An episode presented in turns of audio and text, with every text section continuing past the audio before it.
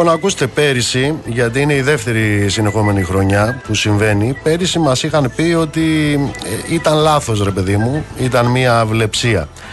Φαίνεται ότι δεν ήταν λάθος, δεν ήταν καμία αυλεψία, γιατί ξανασυμβαίνει φέτος. Σε τι λοιπόν ε, αναφέρομαι. Για δεύτερη συνεχόμενη χρονιά, το ΝΑΤΟ, το ΝΑΤΟ στέλνει συγχαρητήρια στην Τουρκία για τον εορτασμό σήμερα 30 Αυγούστου της λεγόμενης ημέρας νίκης, δηλαδή την μικρασιατική καταστροφή. Πέρυσι, επαναλαμβάνω, είχε στείλει παρόμοιο μήνυμα, το οποίο στη συνέχεια διέγραψε λόγω αντιδράσεων. Φέτος ξανά, συγκεκριμένα η, Νατο, η Νατοική Διοίκηση Χερσαίων Δυνάμεων, η οποία εδρεύει στη Σμύρνη, με ανάρτησή της στο Twitter, έδωσε συγχαρητήρια για την επέτειο έναρξης της επίθεσης των κεμαλικών δυνάμεων που οδήγησαν στο, στην, στη Μικρασιατική καταστροφή. Στο μήνυμά της ε, η Νατοική Διοίκηση Χερσαίων Δυνάμεων ε, αναφέρει θα θέλαμε να εκφράσουμε την ευγνωμοσύνη μας στην Τουρκία για την φιλοξενία μας αυτή την ξεχωριστή ημέρα.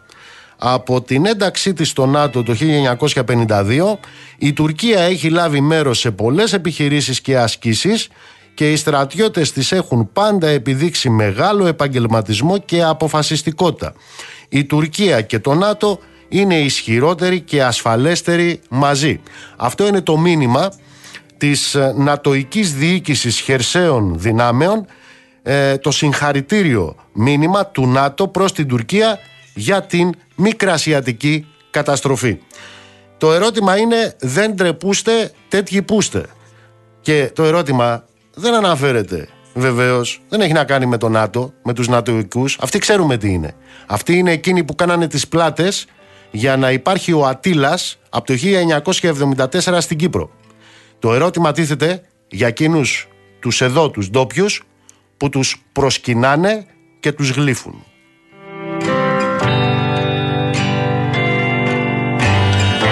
Καλησπέρα, καλησπέρα. Real FM 97 και 8 στην Αθήνα. Γιάννης Καραγευρέκης στην uh, ρύθμιση του ήχου. Στέλιος Κορδούτη στο τηλεφωνικό μας κέντρο στο 211-200-8200. Ηλεκτρονική τρόπη επικοινωνίας με SMS, γραφετερία, αλκενό το μήνυμά σας και αποστολή στο 19600 με email στη διεύθυνση στούντιο παπακυρίαλεφm.gr. Νίκος Μπογιόπουλος, στα μικρόφωνα του αληθινού σταθμού της χώρας. Θα είμαστε μαζί μέχρι τις 9.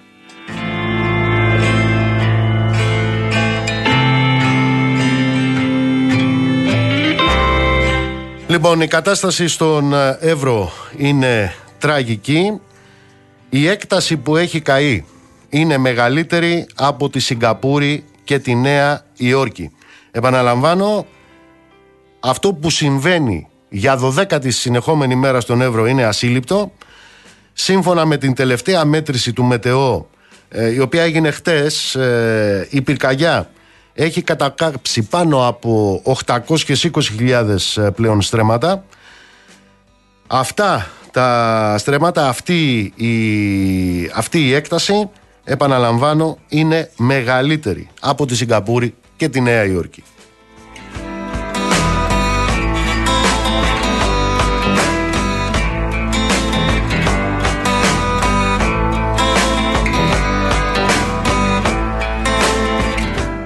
Συνοψίζοντας αυτό το οποίο έχει συμβεί αυτό το καλοκαίρι, σας υπενθυμίζω, στις 7 Ιουλίου, 7 Ιουλίου, ο κύριος Μητσοτάκης δήλωσε έχουμε προχωρήσει και έχουμε υλοποιήσει έναν πολύ μεθοδικό σχεδιασμό για την αντιπυρική περίοδο. Αυτή είναι η δήλωση που έκανε ο κύριος Μητσοτάκης στις 7 Ιουλίου για τον μεθοδικό σχεδιασμό της κυβέρνησής του για την αντιπυρική περίοδο. Από τότε λοιπόν μέχρι σήμερα έχουμε τα εξής. Έχουμε 27 ανθρώπους νεκρούς. Έχουμε πάνω από 1,5 εκατομμύριο στρέμματα καμένα. Έχουμε 10 φορές μεγαλύτερη καταστροφή από τον μέσο όρο όλης της Ευρώπης.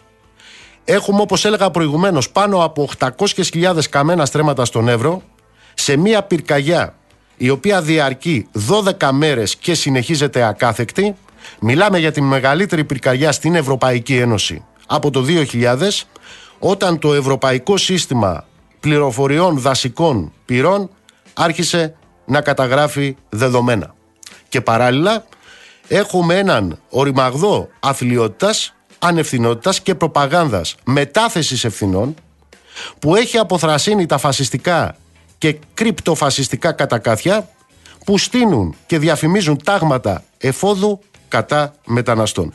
Προφανώς δεν χρειάζεται κανένας περαιτέρω σχολιασμός της αριστείας και της επιτελικότητας. Μιλάνε τα ίδια τα έργα τους.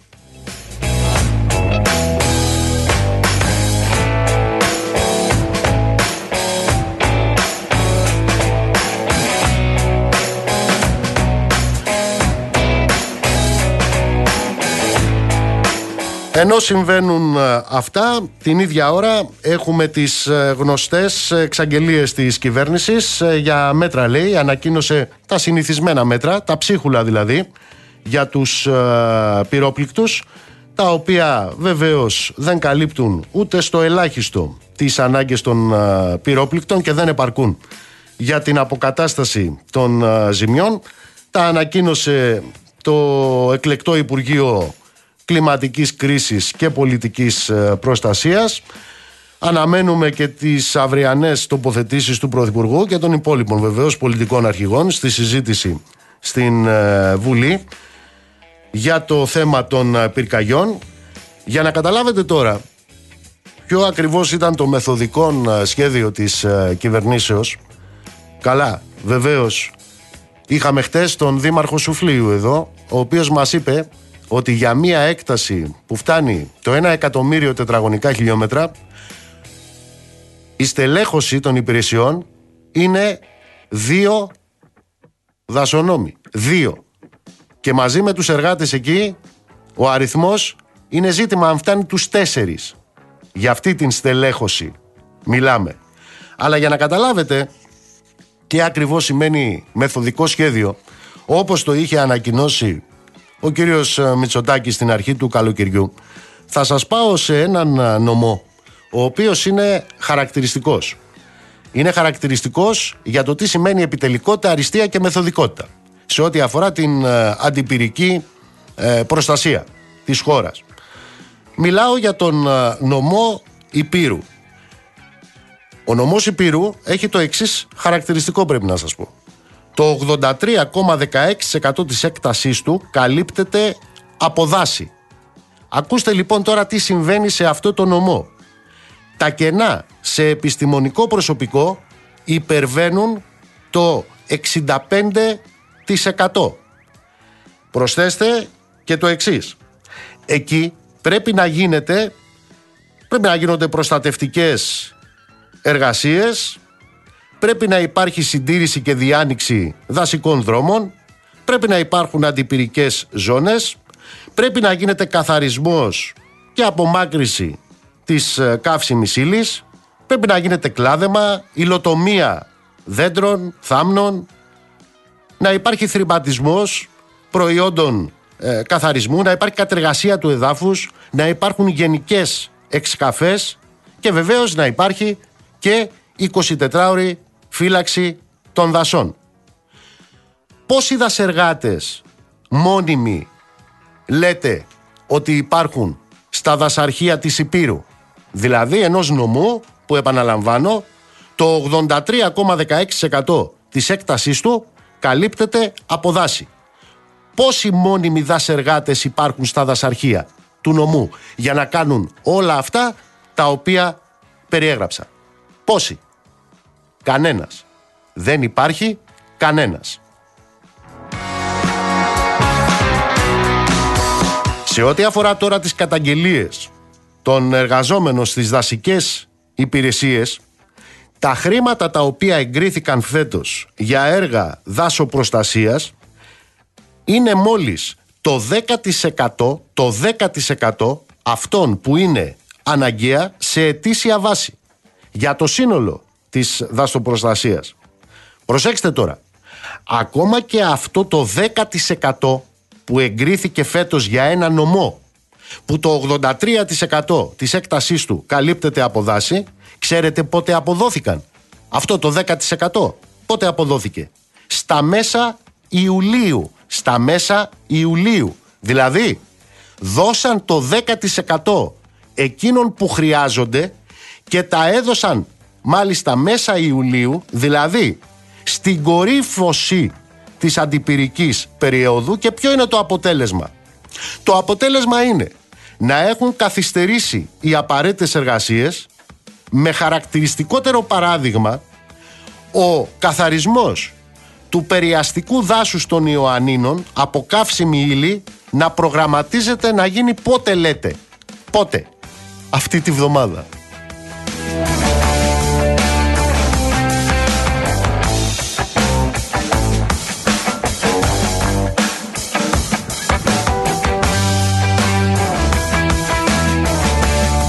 Αυτά είναι τα καταπληκτικά μέτρα και έργα της ε, κυβέρνησης. Όμως πέρα από τον ε, τομέα των δασών και αυτής της πύρινης καταστροφής με την οποία μάλλον θέλουν να, μάθουν, ε, να μας μάθουν να ζούμε υπάρχει και μια καταπληκτική δήλωση την οποία έκανε σήμερα ο κύριος ε, Μητσοτάκης ε, επί άλλου θέματος. είναι μια καταπληκτική δήλωση την οποία δεν τη θυμάμαι και ακριβώς ποιο είναι αλλά ήταν καταπληκτική δήλωση. Είχε να κάνει με την οικονομική πολιτική ε, της κυβερνήσεως και την έκανε ο κύριος Μητσοτάκης ανεβαίνοντας που ανέβηκε στη Θεσσαλονίκη τώρα για να προετοιμάσει, να προγραμματίσει τα τη διεθνούς εκθέσεω. Εκεί λοιπόν έκανε μια καταπληκτική δήλωση, την οποία επαναλαμβάνω δεν θυμάμαι ακριβώς, αλλά ήταν καταπληκτική, διότι μας είπε ότι όλο αυτό που ζούμε, το οικονομικό θαύμα δηλαδή της ε, κυβερνήσεως, είναι αποτέλεσμα ε, μιας πολύ μεθοδικής και πάλι δουλειάς. Ω εκ τούτου λοιπόν σε αυτή την μεθοδική δουλειά οφείλεται η πρόοδος, όπως είπε, στα οικονομικά της χώρας και του ενός εκάστου εξημών. Λοιπόν, συνέλεξα μερικά στοιχεία τα οποία είναι χαρακτηριστικά και αυτής της ε, μεθοδικότητας και αυτής της ε, προόδου. Προσέξτε λοιπόν τώρα, το, το λάδι στις 11 Ιουλίου, 11 Ιουλίου τώρα έτσι, είχε 6,95 ευρώ. Σήμερα η συγκεκριμένη ποιότητα, αν πάτε στο σούπερ μάρκετ, έχει 13,97 ευρώ. Δηλαδή, μέσα σε ένα δίμηνο έχουμε 100% αύξηση. Προσέξτε τώρα. Μιλάμε για το λάδι που ο αγρότης το πούλησε την ε, ε, χειμερινή περίοδο πέρσι στα 3 ευρώ. Στα 3 ευρώ. Αλλά αυτό έφτασε να απολύτε τον Ιούλη 6,95 και σήμερα 13,95. Αυτό πρέπει να ξέρετε δεν το λέμε εσχροκέρδια. Αυτό το λέμε, πώς το λέμε να δεις, α ναι, ε, ελεύθερη αγορά. Το καρπούζι τον Ιούνι το με βάση τα τιμολόγια των αγροτών 0,26 λεπτά. 0,26 λεπτά. Πόσο έφτανε στον καταναλωτή στην Αθήνα και στα αστικά κέντρα; 1 ευρώ. 1 ευρώ. Το ροδάκινο πουλιότανε 30 λεπτά. Πόσο έφτασε στον καταναλωτή στα αστικά κέντρα; 4,5 και 5 ευρώ. Αυτό, όπως πολύ καλά γνωρίζετε, δεν το λέμε κερδοσκοπία. Αυτό το λέμε οικονομία της αγοράς. Θυμάστε εκείνη το περίφημο καλάθι; Μιλάω για το καλάθι καπαμά. Το θυμάστε έτσι; Λοιπόν στις αρχές καλοκαιριού αυτό το καλάθι, το καπαμά, το οποίο περιλαμβάνει 60 προϊόντα, η τιμή που είχε αυτό το καλάθι, η τιμή των 60 προϊόντων του καλαθιού στις αρχές του καλοκαιριού ήταν 250 ευρώ. Σήμερα τα ίδια 60 προϊόντα του ίδιου καλαθιού πόσο έχουν; 450 ευρώ. Από 250 450 ευρώ. Αυτό βεβαίως δεν το λέμε καπιταλιστική απληστία. Όχι. Αυτό το ξαναλέμε. Οικονομία της αγοράς, ελεύθερη οικονομία και το δεσπότη επίσης καμιά φορά τον λέμε και Παναγιώτη. Πλαίσιο της μεθοδικότητας θα πρέπει να σας πω ότι σήμερα της μεθοδικότητας σε ό,τι αφορά την ε, άσκηση μιας πολιτικής που έχει ευεργετικά οικονομικά αποτελέσματα για τον ελληνικό λαό θα πρέπει να σας πω ότι σήμερα στην Αττική, εδώ στην Αθήνα όχι στα Γκράβαρα, εδώ στην Αθήνα είχαμε τιμή βενζίνης 2,3 ευρώ το λίτρο. 2,3 ευρώ το λίτρο ο μέσος όρος δε σε όλη την επικράτεια είναι πλέον πάνω από 2 ευρώ το λίτρο η βενζίνη.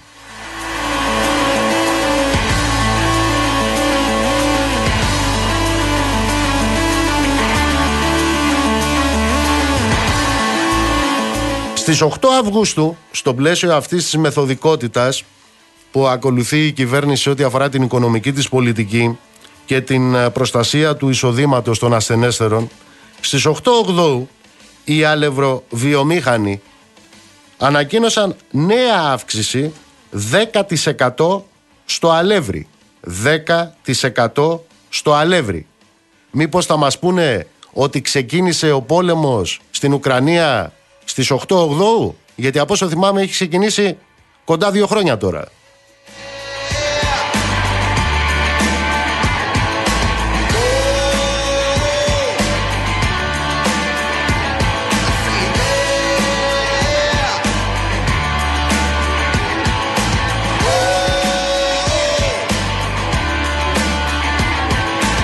Αλλά όντως είναι μεθοδική η κυβέρνηση. Είναι όντως μεθοδική. Εκεί που θέλει βεβαίως και είναι μεθοδική. Προσέξτε λοιπόν.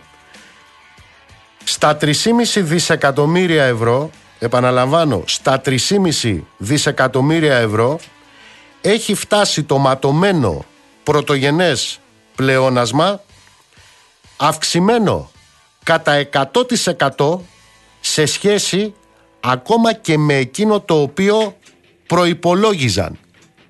Αυτό έχει συμβεί στη χώρα μέσα στο 2023 και προσέξτε και κάτι ακόμα. Μόνο από ΦΠΑ και ειδικούς φόρους κατανάλωσης, μιλάμε δηλαδή για την πλέον άδικη μορφή φορολογίας, μιλάμε για στιγμή λαιλασία δηλαδή, μόνο λοιπόν για αυτά τα δύο είδη έμεσων φόρων, ΦΠΑ και ειδικούς φόρους ειδικής κατανάλωσης, ο λαός έχει πληρώσει συνολικά 17 δισεκατομμύρια 276 εκατομμύρια ευρώ. Πώς το λες αυτό αν όχι μεθοδικότητα της κυβέρνησης;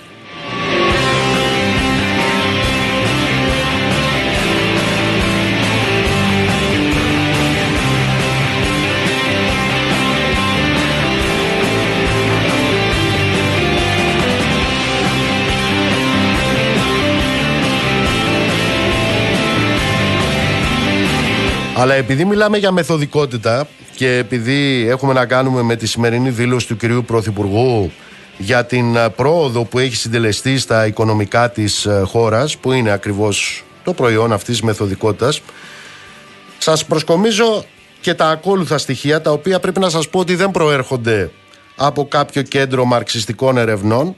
Είναι στοιχεία τα οποία δόθηκαν στη δημοσιότητα από την Ευρωπαϊκή Κεντρική Τράπεζα, από το Διεθνές Νομισματικό Ταμείο και από τον ΟΣΑ. Δηλαδή μιλάμε για τρεις παγκόσμιους καπιταλιστικούς οργανισμούς. Τι αποφάνθηκα λοιπόν και οι τρεις, ότι η Ελλάδα είναι πρώτα, πρώτα αθλήτρια στην αύξηση των επιχειρηματικών κερδών και ουραγός στην αύξηση των μισθών.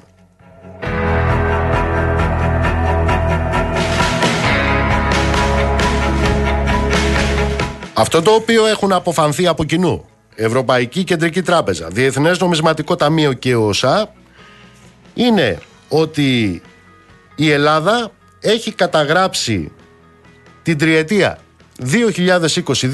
2020-2022 την μεγαλύτερη ψαλίδα στους κόλπους της Ευρωπαϊκής Ένωσης μεταξύ της αύξησης των κερδών των επιχειρήσεων από τη μια πλευρά και της αύξησης των μισθών από την άλλη. Εν ολίγης, οι κεφαλαιοκράτες και οι επιχειρηματικοί όμιλοι τους στην Ελλάδα, δηλαδή στη χώρα, που ο μισθός δεν φτάνει, τελειώνει μετά τις πρώτες 16, 17, 18 μέρες του μήνα. Σε αυτή τη χώρα είναι που οι κεφαλαιοκράτες και οι επιχειρηματικοί τους όμιλοι απολαμβάνουν το ευνοϊκότερο καθεστώς κερδοφορίας σε όλη την Ευρωπαϊκή Ένωση. Στην Ελλάδα της κυβέρνησης του κυρίου Μητσοτάκη, στην Ελλάδα της δεκαετίας των μνημονίων που τσακίστηκαν μισθοί και εισοδήματα, στην Ελλάδα της συνέχισης και σήμερα της άγριας φορολογίας του λαού, των περίφημων δημοσιονομικών κανόνων, των πρωτογενών πλεονασμάτων και της ακρίβειας, έχουμε επιχειρήσεις οι οποίες είναι πρώτα αθλήτριες στα κέρδη σε ολόκληρη την Ευρώπη. Αυτό, όπως είπε σήμερα ο κύριος Μητσοτάκης, συνιστά πρόοδο που είναι αποτέλεσμα μιας μεθοδικής δουλειάς.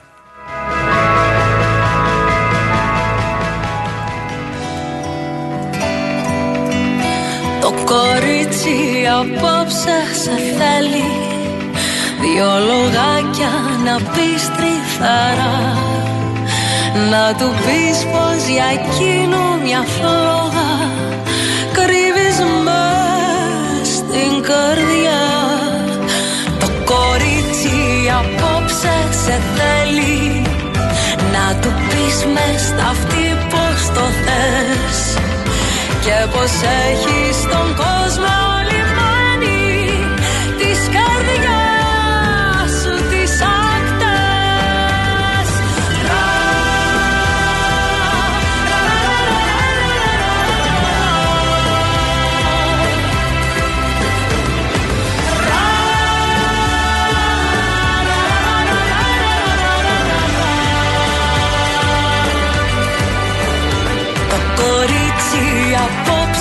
σε θέλει.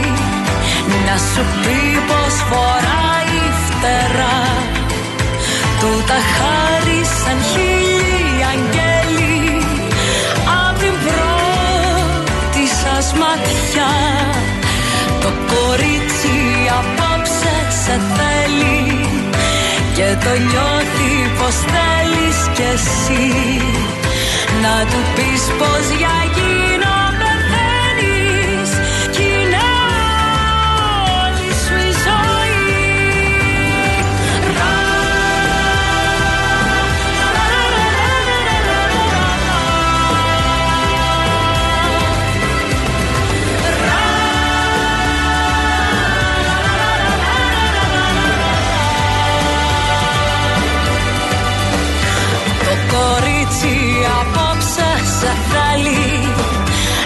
το πας στο φεγγάρι να δει Όπως κάνουν οι ερωτευμένοι πριν χαράξει αυγή Το κορίτσι απόψε σε θέλει να του πεις πως για εκείνο είσαι εσύ. Πως ενώθηκαν κάπου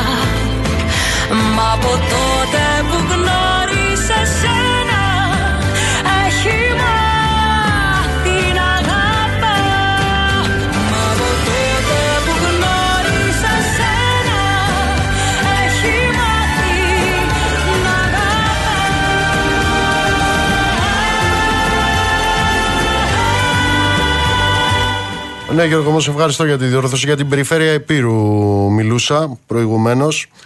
Ε, σε ό,τι αφορά τώρα, για να έχουμε μία εικόνα, γιατί είναι πολύ, ε, πολύ τεχνοκρατικός ο τρόπος με τον οποίο μιλάμε για την κατάσταση που επικρατεί επάνω στον Εύρο και ειδικά για το πάρκο της Δαδιάς. Ξέρετε για τι πράγμα μιλάμε. Μιλάμε για ένα εθνικό πάρκο που εκτείνεται σε μία έκταση 428.000 στρεμμάτων με τα 73.000 περίπου στρέμματα να είναι αυστηρά προστατευμένη ζώνη. Μιλάμε για ένα ε, εθνικό πάρκο το οποίο βρίσκεται σε μια ξεχωριστή γεωγραφική θέση, σε διεθνές επίπεδο. Ε, βρίσκεται, όπως λένε οι ειδικοί, στο σταυροδρόμι μεταξύ Ασίας, Ευρώπης, Αμερικής σε ό,τι αφορά το μεταναστευτικό διάδρομο πολλών ειδών πουλιών. Μιλάμε για μια περιοχή που έχουν καταγραφεί συνολικά 400 ε, είδη φυτών, 404 είδη πεταλούδων, 13 είδη αμφιβίων, 65 είδη θηλαστικών. Μιλάμε για μια οικολογική αξία ενός δάσους που επισημάνθηκε ήδη από το 1970 από Ευρωπαίους επιστήμονες που το 1980 η περιοχή ανακηρύχθηκε προστατευμένη και που από το 2006 έχει χαρακτηριστεί εθνικό πάρκο. Αυτά καίγεται επί 12 μέρες επάνω στον Εύρο.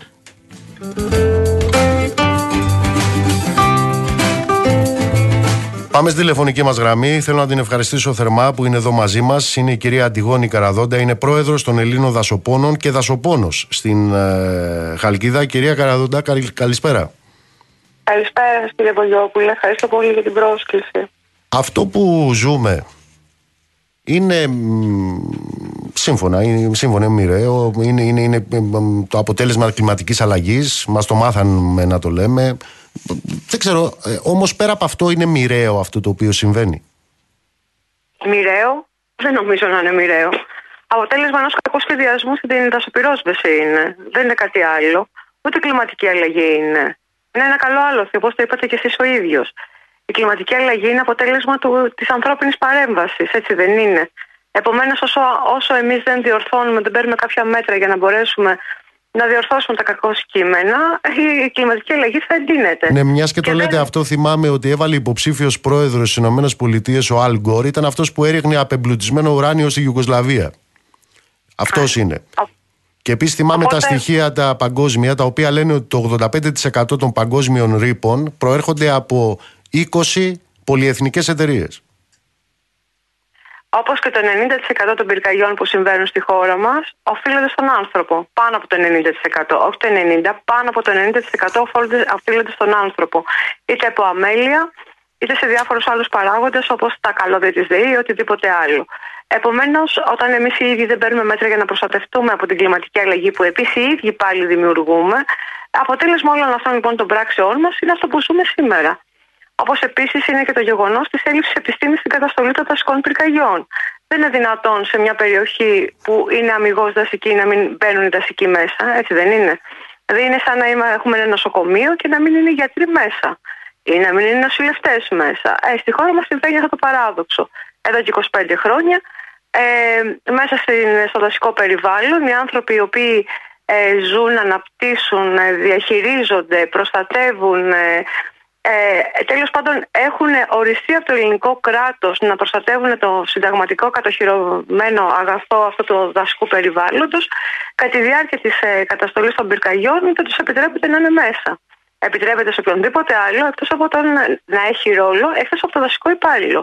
Αυτό δεν είναι λίγο οξύμορο εν έτη 2023. Αναφέρεστε σε αυτή την απόφαση η οποία είχε πάρθει το 1998 για την ε, μεταφορά των αρμοδιοτήτων προστασίας των δασών από τα δασαρχεία στην πυροσβεστική; Αναφέρομαι για τη μεταφορά της δασοπυρόσβεσης από την δασική στην πυροσβεστική. Επίσης, αυτό που έχει πολύ μεγάλη σημασία να τονίσω κάποια στιγμή είναι ότι από το 1914 έως το 1998 η μόνη υπηρεσία η οποία ήταν αρμόδια για την καταστολή των πυρκαγιών ήταν η δασική υπηρεσία και επικουρικά δεχόταν ε, την βοήθεια του πυροσβεστικού σώματος στα χαμηλά υψόμετρα. Και συνήθως το όριο όταν υπήρχε μίξη ζώνης οικιστικού ελέγχου και δασών. Εκεί λοιπόν η πυροσβεστική, η οποία ήταν και καθήλια αρμόδια, θα, θα επικουρούσε τη δασική. Δεν σας κάνει εντύπωση ότι μέχρι το 1998 δεν είχαμε αυτές τις τεράστιες καταστροφές. Δεν είχαμε οικισμούς να απειλούνται. Δεν είχαμε ε, απώλεια περιουσιών. Δεν είχαμε απώλεια ανθρώπινης ζωής. Δεν... Τα στατιστικά στοιχεία συνηγορούν σε αυτό που λέω. Οι καμένες εκτάσεις μέχρι το 1998 είναι πολύ, κατά πολύ λιγότερες από αυτές που ζούμε τα τελευταία 25 χρόνια. Επίσης τα τελευταία 25 χρόνια ζούμε τρεις χρονιές, αυτή είναι η τρίτη χρονιά, με εκτάσεις που, που έχουν καεί στην Ελλάδα που ανέρχονται στα 1,5, πάνω από 1,5 εκατομμύρια στρέμματα. Μιλάω για τις δασικέ εκτάσεις, δεν μιλάω για τις αγροτικές. Οπότε όλο αυτό καταλαβαίνετε τι επιπτώσεις έχει πλέον στη ζωή μας. Γιατί δεν είναι μόνο ότι καίγεται το δάσος και εντάξει, άντε το αφήνουμε.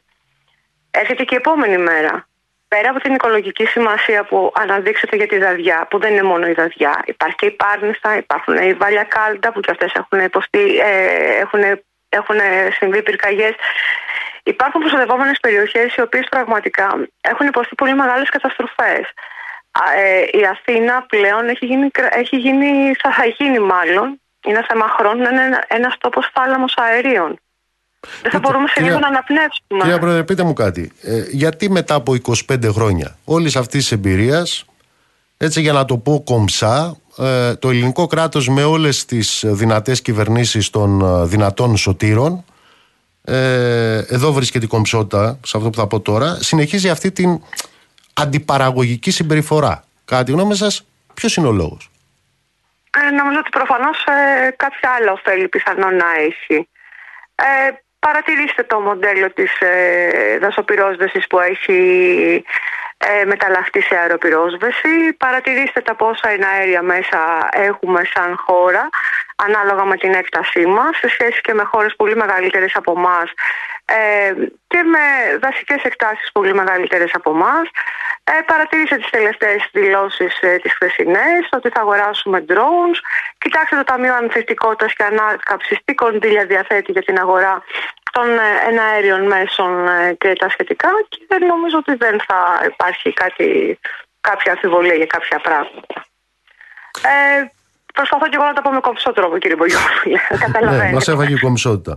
Ε, πείτε ε, μου κάτι. Ναι, γιατί δεν είναι και τόσο απλά κάποια ναι. πράγματα. Ε, έλεγα προηγουμένως ότι για να πούμε ότι θέλουμε να σώσουμε ένα, ένα δάσος, πρέπει να κάνουμε προστατευτικές εργασίες, να κάνουμε συντήρηση, διάνοιξη δρόμων, αντιπυρικές ζώνες, καθαρισμό, υλοτομία, κλάδεμα. Ε, να έχουμε 24 ώρε φύλαξη. Και έλεγα ε, χαρακτηριστικά τα στοιχεία που έχω υπόψη μου της περιφέρειας Υπήρου σε μια έκταση που το 83% ε, καλύπτεται από δάση έχουμε μηδέν κανένα μόνιμο δασεργάτη. Αυτό το οποίο συμβαίνει στην Ήπειρο συμβαίνει σε πανελλαδικό επίπεδο. Βεβαίως συμβαίνει σε πανελλαδικό επίπεδο. Δεν, δεν κρατάει τα, τα, τα σκύπτρα η Ήπειρο, το κρατάει, είναι σε όλη την Ελλάδα αυτό το πράγμα. Ακούστε, ε, γενικώς υπάρχει μια τάση αποδυνάμωσης της δασικής υπηρεσίας ε, και, των, και των υπαλλήλων που θα πρέπει να την απαρτίζουν. Κάποτε λοιπόν πριν πολλά χρόνια, εγώ κύριε Μπογιόπουλε, συγχωρήστε με, είμαι λίγο συναισθηματική με αυτό το θέμα το δασικό, διότι είμαι τέκνο πάπου προς πάπου δασικής Έχω μεγαλώσει μέσα σε αυτό. Τα πρώτα μου παιχνίδια ήταν τα πυροσβεστικά, να σας δώσω να καταλάβετε. Ε, Τέλος πάντων, Γενικότερα ε, υπάρχει μια απαξίωση δασική υπηρεσία. Ε, δεν αποδίδει, κύριε Μπογιόπουλε, η δασική υπηρεσία. Δεν επιφέρει χρήμα. Το δάσος κατά τους ε, κρατούντες δεν, δεν συνεισφέρει πολύ μεγάλα ποσοστά στο ΑΕΠ. Λανθασμένα βέβαια κατά την εκτίμηση των ειδικών είναι όλα αυτά τα συμπεράσματα, αλλά είναι κάποια συμπεράσματα που βοηθούν στη λήψη κάποιων άλλων αποφάσεων. Ε, πράγματι δεν έχουμε δασεργάτες, πράγματι δεν έχουμε δασολόγους, πράγματι δεν έχουμε δασοπόνους, πράγματι δεν έχουμε δασοφύλακες και πράγματι ε, κάθε, γίνεται κάθε τρεις και λίγο μια καινούργια θεσμοθετείται, μια καινούργια νομική διάταξη που απομακρύνει σιγά σιγά, λίγο λίγο κάτι από τα αντικείμενα της δασικής υπηρεσίας σε άλλες υπηρεσίες οι οποίες ε, κατά βάση είναι άλλων, ε, άλλων αρμοδιοτήτων. Αυτό είναι το μεγάλο πρόβλημα που συμβαίνει στην Ελλάδα. Ε, πραγματικά αυτό που πρέπει να γίνεται για την προστασία των δασών, του δασικού περιβάλλοντος, είναι η διαχείρισή τους. Είναι το πρώτο και το τελευταίο πράγμα που πρέπει να γίνονται. Μέσα από τις διαχειριστικές μελέτες δεν, παίρνουμε, δεν μας φτάνουν μόνο αυτές για να πούμε πόσο λίμα θα πάρουμε κάθε χρόνο, συγγνώμη, πόσο θα είναι το ξύλο που θα πάρουμε είτε για να καλύψουμε τις ανάγκες του δασόβιου, παραδασόβιου πληθυσμού ή να το χρησιμοποιήσουμε ως τεχνική ξυλία να το πουλήσουμε και να πάρουμε κάποια χρήματα. Μέσα από τις διαχειριστικές μελέτες αναδεικνύεται τα μέτρα που πρέπει να πάρουμε για την αηφορία των δασών, δηλαδή για να συνεχίσουν να είναι στο μέλλον, για την αντιπυρική του προστασία, τι δρόμοι θα πρέπει να αναδεικτούν, να διανοιγούν, συγγνώμη, αν θα πρέπει να γίνουν πυροφυλάκια, πού θα πρέπει να γίνουν αυτά τα πυροφυλάκια. Και τέλος πάντων, μέσα από τη διαχειριστική μελέτη αναδεικνύεται ο σωστός αντιπυρικός σχεδιασμός μιας περιοχής και ενός δασικού περιβάλλοντος. Τα τελευταία λοιπόν χρόνια, τα τελευταία αρκετά χρόνια θα πω, ε, πάνω από 20, ε, λόγω της ε, φοβερής υποστελέχωσης των ε, δασαρχείων και της έλλειψης ε, προσωπικού, κυρίως επιστημονικού και τεχνολογικού, ε, υπάρχει μεγάλο και, της, και φυσικά της υποχρηματοδότησης που υπάρχει προς την ε, δασικές υπηρεσίες, ε, δεν διαχειρίζονται τα δάση μας. Ε, οπότε δεν υπάρχει το σωστός αντιπυρικός σχεδιασμός. Θα σας ρωτούσα, αλλά ήδη έχετε απαντήσει. Ε, τι πιστεύετε ότι πρέπει να γίνει; Αντιλαμβάνομαι ότι το, το πρόδειλο, το προφανές, το αυτονόητο είναι ε, η ύπαρξη ε, και η στελέχωση μιας δασικής υπηρεσίας που θα έχει την ευθύνη για όλα αυτά τα οποία μας λέτε. Ε, η, ε, να σας πω κάτι ότι γενικώ στο εξωτερικό, ακόμα και σε χώρες όπως η Τουρκία, ε, και δεν το λέω υποτιμητικά, ενώ ότι είναι, ε, όσον αφορά το εισόδημα, είναι μια χώρα η οποία είναι φτωχότερη θεωρητικά, θεωρητικά πάντα από εμάς, μιλάω έτσι, σε θεωρητικό πάντα επίπεδο. Παρ' όλα αυτά, όχι, όμως έχουν δυνατές δασικές υπηρεσίες, τελεχωμένες από δοσολόγους, δοσοπόνους και, το, και τους αρμόδιους υπαλλήλους οι οποίοι πρέπει να είναι, έτσι ώστε να υπάρχει αυτό. Αρκεί να σας πω ότι από το 2019, μάλλον ψέματα, να σας πω ότι ο τελευταίος διορισμός μόνιμου υπαλλήλου έγινε το 2009. Έκτοτε δεν έχει γίνει καθόλου κα, κανένας διορισμός. Ε, εδώ και πάρα πολλά χρόνια, κάθε φορά που βγαίνει μια κυβέρνηση, αυτό που ακούμε είναι ότι μην ανησυχείτε, θα στελεχωθεί η δασική υπηρεσία, θα σας πάρουμε προσωπικό, θα σας κάνουμε. Και ξέρετε κάτι, καταντέχει κοροϊδία πλέον. Καταντέχει κοροϊδία να περιμένουμε κάθε χρόνο να στελεχωθεί η δασική υπηρεσία. Οι δασικοί υπάλληλοι, κύριε Μπογιόπουλε, επιτρέψτε μου να το πω αυτό, κέρδισαν ένα μεγάλο στοίχημα. Κέρδισαν το στοίχημα της κατάρτισης των δασικών χαρτών. Όταν οι ιδιώτες επί χρόνια δεν είχαν κάνει τους δασικούς χάρτες. Και όμως, όταν ανατέθηκε η αρμοδιότητα αυτή το 2016 στους δασικούς υπαλλήλους, σε λιγότερο χρόνο, με, με ελάχιστο κόστος, ανταπεξήλθαν με, με, με τον όποιο προσωπικό και επίπονο αποτέλεσμα ε, και ανταπεξήλθαν και, και κατάρτισαν δασικούς χάρτες. Αυτό λοιπόν σημαίνει ότι είμαστε τόσο φιλότιμοι. Θέλετε να μας πείτε και εγωιστές; Πέστε με και εγωιστές. Θέλετε να μας πείτε ό,τι θέλετε, χαρακτηρίστε μας. Από τη στιγμή που θα μας ανατεθεί κάτι, είμαστε αποφασισμένοι να κερδίσουμε το στοίχημα και να το φέρουμε σε πέρας. Αυτό λοιπόν θα πρέπει η πολιτεία κάποια στιγμή να το λέει πάρα πολύ σοβαρά υπόψη της και να αποφασίσει τι θέλει για αυτή τη χώρα. Θέλει πραγματικά δασικό περιβάλλον; Θέλει δασική δυνατή υπηρεσία η οποία θα διαχειρίζεται, θα προστατεύει, θα καταστέλει, θα συμμετέχει, θα έχει τον πρώτο ρόλο στις δασικές πυρκαγιές. Ας μας το πει. Θα το ξέρουμε κι εμείς να ξέρουμε τι να κάνουμε. Γιατί όλα αυτά που γίνονται αυτή τη στιγμή είναι όλα αποσπασματικά. Ε, είναι χωρίς την έλλειψη της επιστήμης και είναι πράγματα τα οποία κάθε χρόνο εξαγγέλλονται, τα οποία προβλέπονται ήδη στην νομοθεσία. Και επίσης κανένας ποτέ δεν έχει λάβει υπόψη του την επόμενη μέρα μετά τις πυρκαγιές. Σκεφτείτε κύριε Μπογιόπουλο ότι σε λίγο καιρό, σήμερα έχουμε 30 Αυγούστου, σε λίγες μέρες έχουμε Σεπτέμβριο σε ακόμα λίγο περισσότερο καιρό θα έχουμε το φθινόπωρο. Οι πρώτες βροχές θα έρθουν. Καταλαβαίνετε τι έχει να γίνει μετά από αυτές τις τραγικές πυρκαγιές και τι έντονη δύναμη, αν στην περίπτωση οι, οι βροχές είναι έντονες, τι αποτελέσματα θα έχουμε. Θα έχουμε πλημμύρες. Θα έχουμε πάλι την αγωνία να χάσουμε κόσμο. Και θα έχουμε πάλι την αγωνία πόσο έδαφος θα χάσουμε. Γιατί το έδαφος που θα φύγει από τα βουνά, κύριε Μπογιόπουλο, πού θα πάει να καθίσει; Στα ποτάμια, στη θάλασσα και στις αγροτικές καλλιέργειες. Οπότε σε λίγο καιρό θα έχουμε προβλήματα επιβίωσης. Και δεν με απέχει μακριά αυτό. Πιστέψτε με σε αυτό που σας λέω. Δεν το λέω ούτε για να κινδυνολογήσω, ούτε για να φοβήσω, ούτε για τίποτε άλλο. Τα στατιστικά αυτό δείχνουν. Και ξέρετε κάτι, ο Πρωθυπουργός ε, νομίζω ότι ήδη προανήγγειλε τα αντιδιαβρωτικά αντιπλημμυρικά έργα που θα γίνουν. Το κόστος αυτών των έργων έχει κάποιος σκεφτεί πόσο είναι, σε τι, σε τι δυσθεώρητα ποσά ανέρχεται; Πραγματικά είναι εξωφρενικά; Είναι εξωφρενικά τα ποσά που δαπανούνται; Οπότε για βάλτε κάτω. Τα ποσά που δαπανούνται κάθε χρόνο για, τη, για την καταστολή της δασοπυρόσβεσης. Τα οποία. Ε, φαντάζομαι δεν τα μπορούν έχουν να- σκεφτεί και τα έχουν κοστολογήσει οι ιδιώτες στους οποίους ανατίθενται αυτές οι εργολαβίες. Ένα αυτό. Δεύτερον, όμως χρήμα, της- την καταστολή των δασικών πυρκαγιών δεν την πληρώνει ο ιδιώτης, κύριε Μποζιόπουλο. Όχι, αυτός εισπράττει. Ακριβώς. Και δεν θα τη δώσει στον ιδιώτη, γιατί δεν έχει να, να κερδίσει ο ιδιώτης από αυτές. Άρα όλο αυτό το κόστος, κάπου διάβαζα τις τελευταίες μέρες ότι ανέφερε σε 30.000 ευρώ η πτήση, ότι από τα 90 εναέρια μέσα που έχουμε, τα 45 είναι ιδιωτικά και τα 40 δημόσια. Καταλαβαίνετε λοιπόν σε τι κόστος μιλάμε για όλα αυτά που γίνονται, που έγιναν φέτος στην ε, χώρα μας.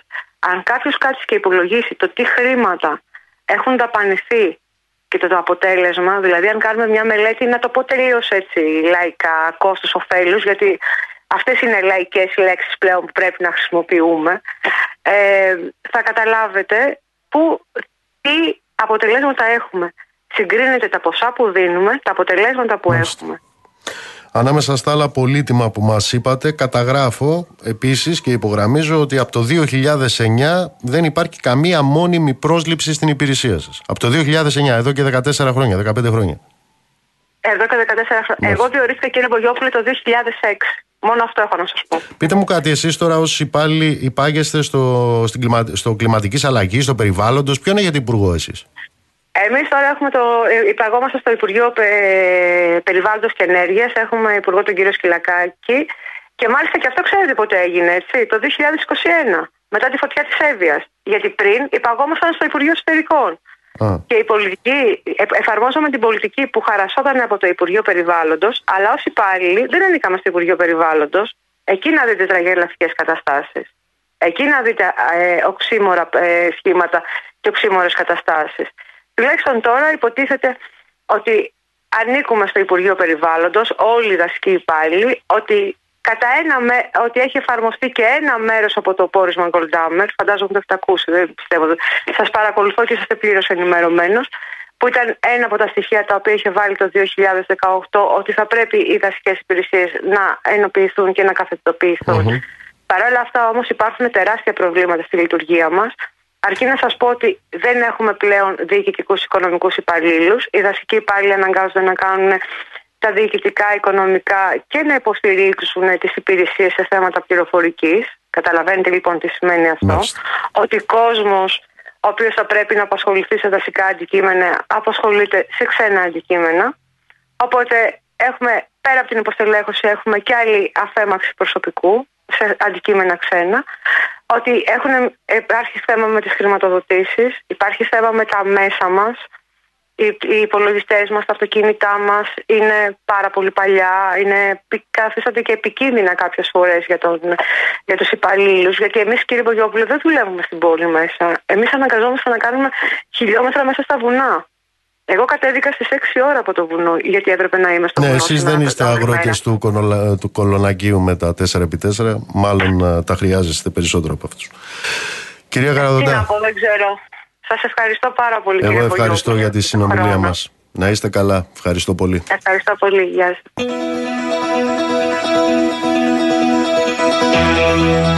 Για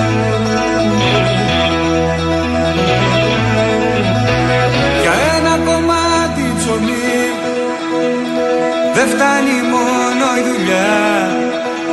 Για ένα κομμάτι ψωμί. Πρέπει να δώσεις πολλά. Δεν φτάνει μόνο το μυαλό σου. Δεν φτάνει μόνο το κορμί σου.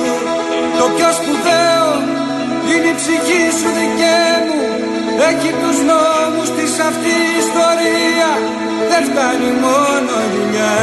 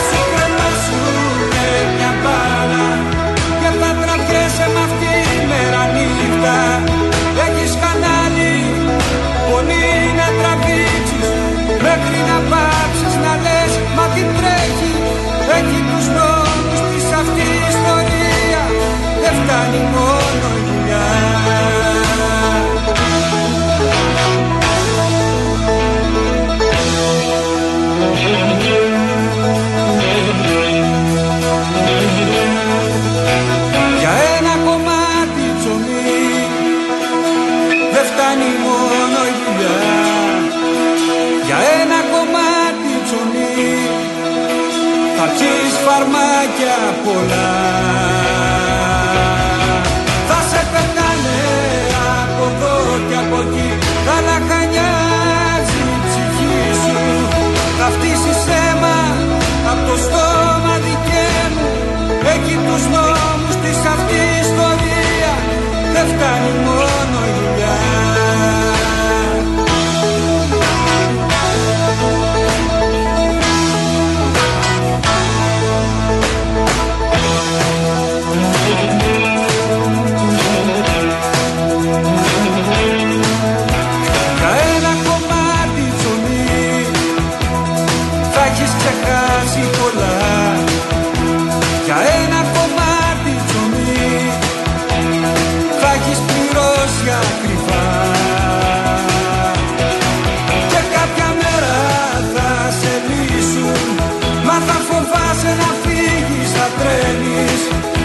κλωτσάνε και θα σ' αρέσει δικαί μου Σαν το σκυλί Τα μηνύματά σας είναι δεκάδες στα έθος αυτά. Επιτρέψτε μου να ξεχωρίσω ένα που έχει έρθει από τα παιδιά, από τα Ινόφυτα και αναφέρεται σε αυτό το οποίο θα γίνει 1η Σεπτέμβρη καθώς ο Ρέστης και η Όλγα καλούνται να παραδώσουν τα κλειδιά του σπιτιού τους.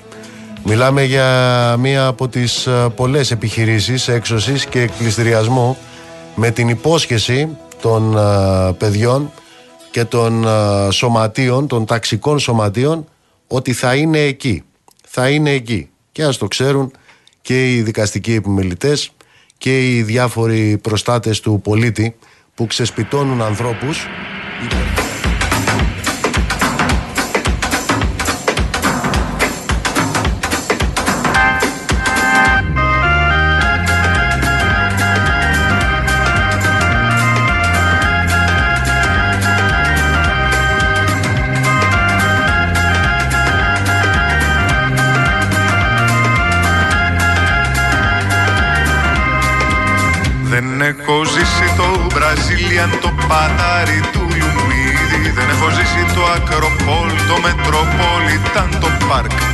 Έχασα και τον Αργυροπουλό και το λογοθετήδι Μα και το Βέγκο στον τρελό. Του Λούνα Πάρκ δεν πήγα στην οδό ονείρων ή στο απέναντι του νίκη. Ούτε κατέβηκα σκαλιά προς το υπόγειο του Κουν.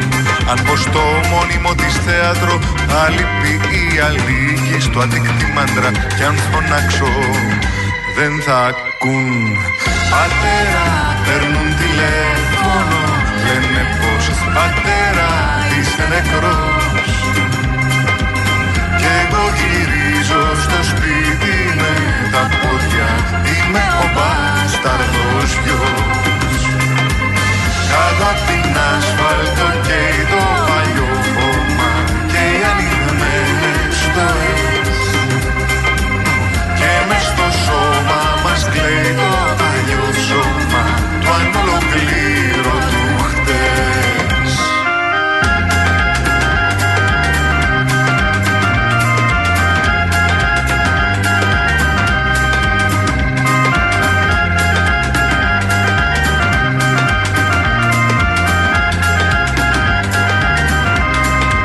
Δεν έριξα ούτε μια γαρδένια στο γρήγορη πίθηκότσι Ούτε κινδύνεψε από πιάτο μου η δική μου σχολιού Όταν ο νιόνιος ήταν κυταρό, εγώ ήμουν στο καρότσι. Δεν είχα το ζαμπέτα συνοδεία του φίλιου την καλάς. Δεν θυμάται πια της επιταύρου μου τα ειδώνει. Και το Αιγαίο μου είναι ανάξιο του αξιώνεστη Στη γουλιαγμένη όσο κι αν έψαξα Δεν βρήκα κύλα ειδώνει Στο άλσος Παγκρατίου κανείς δεν λέει. να χτενιστεί Πατέρα παίρνουν τηλέφωνος Λένε πως πατέρα είσαι νεκρός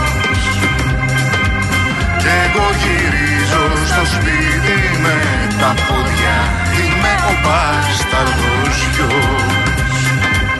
Κάτω απ' την ασφάλτο και το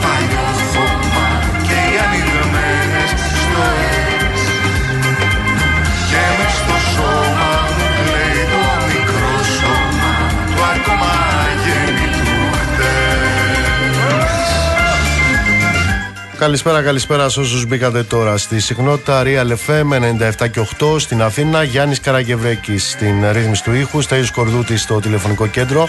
Στο 211-200-8200.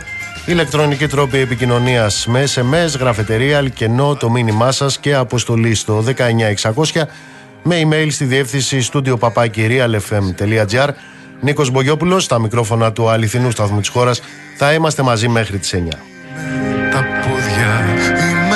Τα πόδια είμαι ο μπάσταρδος Και βεβαίως οι κατηγορίες, η λάσπη, την οποία έριξαν στους ε, 13 μετανάστες αυτά τα κατακάθια ε, στη, πάνω στον Εύρο κατέπεσαν. Μιλάω ε, για αυτά τα οποία είδαμε σε αυτό το βίντεο της Φρίκης που δεν ήταν και το μοναδικό. Μιλάω δηλαδή για αυτό το βασανισμό και την απαγωγή προσφύγων από φασίστες επάνω στον Εύρο. Μιλάω για αυτό το οποίο επαναλήφθηκε ε, δύο φορές σε, σε βίντεο ε, για αυτά τα φασιστόμουτρα τα οποία υποτίθεται έλκουν την καταγωγή τους από την αρχαία Ελλάδα του Σοφοκλή, του Ευρυπίδη και του Εσχύλου που μιλούσαν για κομμάτια. Πιάσαμε τόσα κομμάτια έλεγαν. Αναφερόμενα σε ανθρώπους ε, μιλάω για αυτά τα ναζιστικά δίποδα που τολμήσανε να βγάλουν βίντεο και μάλιστα με το όνομά τους τόσο πολύ αισθάνονται ότι βιώνουν το ακαταδίωκτο και βεβαίως μιλάω για αυτό το οποίο είχε προηγηθεί ως κάλεσμα από έναν βουλευτή. Βουλευτής είναι αυτός της ελληνικής λύσης. Του Βελόπουλου. Βελόπουλος είναι αυτός που είχε τις επιστολές του Ιησού. Είναι αυτός που πουλάει κυραλιφές για την καράφλα, αλλά είναι ο ίδιος καραφλός. Και αυτός λοιπόν, ε, ο βουλευτής του δηλαδή, έγραφε εκείνες τις μέρες ότι οι λαθρομετανάστες βάζουν φωτιές και παρακολύουν το έργο των πιλότων. Καλό τα μέλη του συλλόγου Ενίσιο Δέλτα να λάβουμε μέτρα, έχουμε πόλεμο. Αλήθεια, τι είναι αυτό ακριβώς; Τι είδους προτροπή ακριβώς είναι αυτή από ένα μέλος του Κοινοβουλίου; Οι κατηγορίες λοιπόν κατέπεσαν και ισχυρίζομαι ότι ο Σονούπο θα καταπέσει και αυτός ο εφημισμός σε διάφορα μέσα μαζικής ενημέρωσης που αυτά τα ναζιστικά, φασιστικά κατακάθια, τα ακροδεξιά κατακάθια τα αποκαλούν πολίτες. Πολίτες. Ορισμένα μέσα μαζικής ενημέρωσης. Θα πάψει και αυτός ο εφημισμός, θα καταπέσει και αυτός ο εφημισμός, διότι αυτοί δεν είναι πολίτες. Αυτοί είναι φασιστικά κατακάθια. Είναι στη τηλεφωνική γραμμή η κυρία Γεωργιάδου. Μας ακούτε, κυρία Γεωργιάδου; Μάλιστα, σας ακούω. Καλησπέρα σας. Είναι μαζί μας η κυρία Κατερίνα Γεωργιάδου. Είναι δικηγόρος. Είναι συνήγορος των θυμάτων αυτής της ρατσιστικής αρπαγής στον, ε, στον Εύρο. Ε, έλεγα προηγουμένως, κυρία Γεωργιάδου, ότι κατέπεσαν αυτές οι κατηγορίες. Ήταν μετά από μια μαραθώνια διαδικασία απολογιών. Μάλιστα. Οι παρολογίες των εντολέων δόθηκαν την Παρασκευή, ξεκίνησε την, ε, το μεσημέρι της Παρασκευής, δώσανε κάποιες απολογίες, κάποιοι, εντο- κάποιοι εντολείς και οι υπόλοιποι ε, ολοκλήρωσαν την απολογία τους τη Δευτέρα, 10 η ώρα το βράδυ. Και εκεί είχαμε λοιπόν, ε, κατέπεσαν οι κατηγορίες από ό,τι μάθαμε και όλοι οι υπόλοιποι. Εκεί λοιπόν, για να πω ακριβώς τι έγινε, η- παρουσιάστηκε στο, στην κυρία Μακρύτρια, εδώ στην, α, στην Ανδρούπολη και έδωσαν την απολογία τους. Είπαν οι άνθρωποι δηλαδή τη δική τους οπτική και τους δικούς τους ισχυρισμούς για τα γεγονότα τα οποία συνέβησαν. Θέσαμε και απολογητικό υπόμνημα, αναπτύξαμε όλους, φωτίσαμε τις ε, πολλές πλευρές της υπόθεσης αυτής και μετά από όλη αυτή την μαραθώνια πολύ ωρη διαδικασία η κυρία Εισαγγελέας με την κυρία Ανακρίτρια αμόφωνα αποφάσισαν ότι οι άνθρωποι αυτοί πρέπει να αποφυλακιστούν. Από ό,τι αντιλαμβάνομαι, η υπόθεση αυτή δεν έχει τελειώσει γιατί οι 13 πρόσφυγες που εσείς υπερασπιστήκατε. Οχτώ, συγγνώμη, εγώ, εγώ από κοινού με τον κύριο Πατσανακίδη Ναι, ναι. ε, υπερασπιζόμαστε στις 8. Τους 8 πρόσφυγες Συριακής υπηκότητας; Ακριβώς. και Υπάρχουν έχουμε και έναν 15. Πακιστανικής υπηκότητας συν τους 4 οι οποίοι είχαν... ε, είχαν Είναι κα- 8 Μμμ. ε, καταγωγής υπηκότητες και οι πέντε είναι πακιστανικοί. Μάλιστα. Ε, σύνολο λοιπόν 13 πρόσφυγες που βίωσαν αυτό το καθεστώς Νταχάου από τους αυτόκλητους ερήφιδες εκεί. Ε, από ό,τι αντιλαμβάνομαι οι 13 αυτοί πρόσφυγες συνεχίζουν να κρατούνται διοικητικά λόγω της παράνομης εισόδου στη χώρα, σωστό; Σωστά, σωστά, σωστά, σωστά, σωστά. Άρα λοιπόν με δεδομένο ότι αποτελούν ήδη θύματα αλλά ταυτόχρονα και οι ουσιώδεις μάρτυρες εγκληματικών ενεργειών. Ε, θύματα ακριβώς ε, αρπαγής, ρατσιστικά κίνητρα, διότι η επιλογή τους έγινε λόγω των εθνοτικών τους χαρακτηριστικών. Φαινόταν δηλαδή ότι ε, είναι αλλοδαπή. Ε, είναι θύματα παράνομης κατακράτησης και έκθεσης σε κίνδυνο, διότι κύριε Βογιόπουλο φανταστείτε ε, σας είτε εμένα είτε οποιοδήποτε τρίτο να ζει με άλλους 12 σε ένα πολύ κλειστό χώρο, σε ένα κλουβί, να είμαστε κλεισμένοι για αρκετές ώρες και κλεισμένες και να μην μπορούμε να αναπνεύσουμε. Φανταστείτε σε ένα περιβάλλον στην Αλεξανδρούπολη όπου μόλις Δευτέρα βράδυ είχε εκενωθεί το νοσοκομείο της πόλης, το Γενικό Πανεπιστημιακό Νοσοκομείο της Αλεξανδρούπολης. Φανταστείτε μια Αλεξανδρούπολη, μια περιοχή που ο καπνός έφτανε μέχρι Ιόνια νησιά. Ήταν ορατός από όλη την υπόλοιπη Ελλάδα. Σε αυτό λοιπόν, σε αυτό το δεβαρημένο περιβάλλον, οι πρόσφυγες αυτοί ήταν κλεισμένοι και δεν μπορούσαν να πνεύσουν και η ζωή τους ναι, τέθηκε σε κίνδυνο. Δεδομένης λοιπόν αυτής ιδιότητας ότι είναι θύματα και ταυτόχρονα μάρτυρες εγκληματικής ενέργειας γιατί εδώ έχουμε με βάση τον ποινικό κώδικα έγκλημα με ρατσιστικά χαρακτηριστικά. Έτσι δεν είναι; Ακριβώς. Άρα λοιπόν αυτοί οι άνθρωποι ε, το έχετε δει και πρέπει να προχωρήσει η χορήγηση άδειας παραμονής τους και η προστασία τους σε πάση περιπτώσει στο πλαίσιο της διερεύνησης και από τον Άριο Πάγο αυτής της υπόθεσης αρπαγής και ρατσιστικού πογκρόμ. Ε, ε, θα σας ενημερώσω ότι έχει δηλωθεί παράσταση πολιτικής αγωγής για την υποστήριξη ε, των, ε, της κατηγορίας εναντίον των τριών δραστών δηλαδή για την αρπαγή με ρατσιστικά κίνητρα και αυτό το ότι είναι θύματα οι άνθρωποι αυτοί τους δίνει τη δυνατότητα, ναι, όπως προβλέπει η ελληνική νομοθεσία, να ζητήσουν προστασία ε, ως θύματα ρατσιστικής βίας. Μάλιστα. Δηλαδή όσον αφορά την ε, ε, νόμιμη παραμονή τους στην Ελλάδα. Προβλέπεται μια διαδικασία από την νομοθεσία του 2014, να, να μην σε βάλω σε λεπτομέρειες, που προβλέπεται να ακολουθεί αυτή η διαδικασία. Είμαστε σε, στη διερεύνηση και στην, ε, να ακολουθήσουμε κάποιες διαδικασίες. Πείτε μου κάτι για να μπορέσουμε να φωτίσουμε και πλευρές οι οποίες είναι πιο, πιο ανθρώπινες. Γιατί αυτό το οποίο φωτίστηκε εκείνες τις μέρες είναι το έρευος και το σκότος ταυτόχρονα με εκείνους οι οποίοι αλάλαζαν ως κανίβαλοι για αυτά τα οποία γίνονταν και υποστηρίζοντας αυτά τα οποία γίνονταν στον Εύρο ε, γίνατε δέκτες ε, αλληλεγγύης προς τους εντολείς σας ε, κυρία Γεωργιάδου; Δεν σας ακούω. Ναι, ναι. Τεράστιο κύμα αλληλεγγύης.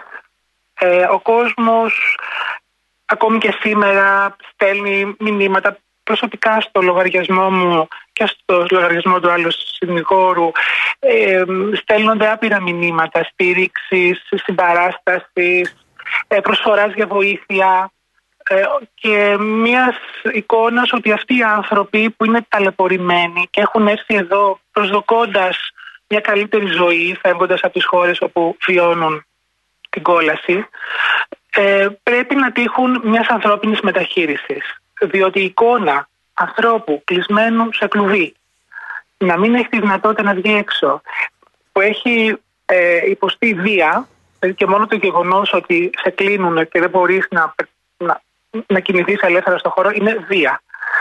Η εικόνα λοιπόν αυτή άγγιξε όλη την ανθρωπιά της χώρας μας, ανθρώπων δηλαδή που κατάλαβαν ότι ε, όχι, δεν μπορεί αυτοί οι άνθρωποι οι ταλαιπωρημένοι να είναι και θύματα. Δεν μπορούν να είναι τα εξυλαστήρια θύματα. Πρέπει, σύμφωνα με το δυτικό πολιτισμό, να τύχουν ανθρώπινες μεταχείρισει. Πρέπει να έχουν το δικαίωμα υπεράσπισης, Γι' αυτό και εγώ και ο κύριος Πετανακίδης αμέσως ε, όταν ε, κληθήκαμε έτσι να τους περασπιστούμε διότι ακούγαμε αλλά δεν είχε ακόμη ε, προβληθεί η δική τους ε, οπτική για τα γεγονότα. Μην ξεχνάτε δηλαδή ότι την ε, Τρίτη που έγιναν, 22 του μηνός, που έγιναν τα συμβάντα, οι άνθρωποι αυτοί ε, μίσως αναλάβαμε δηλαδή την υπεράσπιση τους την, την Πέμπτη. Και μετά φωτίζοντας κάποιες πλευρές της ιστορίας αυτές, άρχισε να μεταστρέφεται το κλίμα. Αυτό είναι σημαντικό να το τονίσουμε και να το αναδείξουμε. Ότι ενώ υπήρχε μια άλλη εικόνα, όταν άρχισε να φωτίζεται η ιστορία ακόμη περισσότερο, όλο αυτό το κλίμα της αλληλεγγύης φούντωσε. Πείτε μου κάτι κυρία Γεωργιάδου, επιτρέψτε να το ρωτήσω. Ε, εσείς ζείτε στην Αλεξανδρούπολη; Εγώ ζω στη Θεσσαλονίκη. Ζείτε Θεσσαλονίκη. Είχατε εικόνα ή μέσα από την ε, ενασχόλησή σας με αυτή τη συγκεκριμένη υπόθεση; Γίνατε γνώστης στοιχείων που αφορούν αυτό το οποίο είδαμε κατάματα, δηλαδή περίπου ένα οργανωμένο δίκτυο ρατσιστικού χαρακτήρα από διάφορους αυτόκλητους πολιτοφύλακες που δρούν εκεί στην περιοχή του Εύρου. Μάθατε εσείς κάτι περισσότερο για το τι συμβαίνει εκεί με αυτούς τους τύπους; Ε, κυκλοφορούν πάρα, πολύ, πάρα πολλά δημοσιεύματα κύριε Μπογιόπουλε. Ήδη και εμείς από την Τετάρτη αρχίσαμε να πρωτού δηλαδή αναλάβουμε την υπόθεση, αρχίσαμε να κινητοποιούμαστε και από τα δημοσιεύματα που άρχισαν να βλέπουν το φως της δημοσιότητας. Έτσι ξεκίνησε ε, η, να φωτίζεται αυτή η ιστορία. Και εγώ να σας πω, επειδή έτυχε να είμαι και στις φωτιές, δηλαδή ήμουνα εδώ την περίοδο αυτή, έζησα όλες τις φωτιές στην Αλεξανδρούπολη, ε, μπορώ να πω ότι υπάρχει μια συλλογικότητα εδώ, φοιτητική συλλογικότητα που βοηθάει τους πρόσφυγες, έχει κινητοποιηθεί για να συλλέξει τρόφιμα ήδη από τις ανάγκες.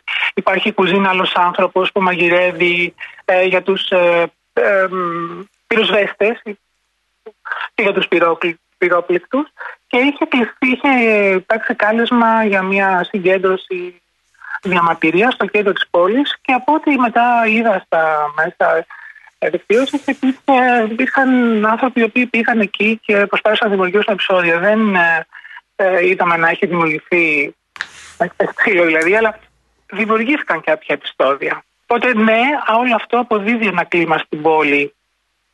Mm-hmm. Όπως προσπαθούμε να το... και εγώ τώρα προσπαθώ να καταλάβω τι γίνεται. Πείτε μου κάτι τελευταίο, κυρία Γεωργιάδου, σε ό,τι αφορά τις διαδικασίες για τις οποίες μας μιλήσατε προηγουμένως, ε, αυτές ε, πόσο χρονοβόρες είναι, δηλαδή τα ζητήματα με την ε, χορήγηση άδειας παραμονής και σε κάθε περίπτωση με την προστασία αυτών των ανθρώπων, έτσι; Ναι, είμαστε στη διαδικασία διερεύνησης ε, και δεν έχω να σας πω κάτι συγκεκριμένο. Ξέρετε, είναι υπηρεσίες Της ελληνικής πολιτείας που είναι λίγο αλλά θα προσπαθήσουμε να τις ε, επιταχύνουμε. Αυτό που ήθελα να, να πω είναι ότι περιμένουμε επίσης ε, δεν έχει ακόμη ε, εκδοθεί η απόφαση του, του Τριμελού Συμβουλίου για το αν θα, παρα, αν θα συνεχιστεί προφυλάξη ή όχι για τους τρεις δράστες. Ενώ σε αντίθεση οι 11 πρόσφυγες φέθηκαν με πλήρως ελεύθερη, χωρίς κανένα περιοριστικό όρο. Μετά από διαφωνία εισαγγελέως και κυρίας Ανακρίτριας, οι τρεις δράστες της αρπαγής και της έκθεσης σε κίνδυνο ε, πέθηκαν υπό, υποκράτηση στο σπίτι τους. Σε κατοίκον περιορισμό. Ακριβώς. Ναι. Ακριβώς. Σε κατοίκον περιορισμός, σε απαγόρευση εξόδου από τη χώρα, σε στέρηση διαβατηρίου. Και τώρα το επόμενο βήμα να περιμένουμε να δούμε τι θα γίνει με τους ειδικού τους περιοριστικού όρου. Δεν έχει ακόμη βγει η απόφαση από το Συμβούλιο.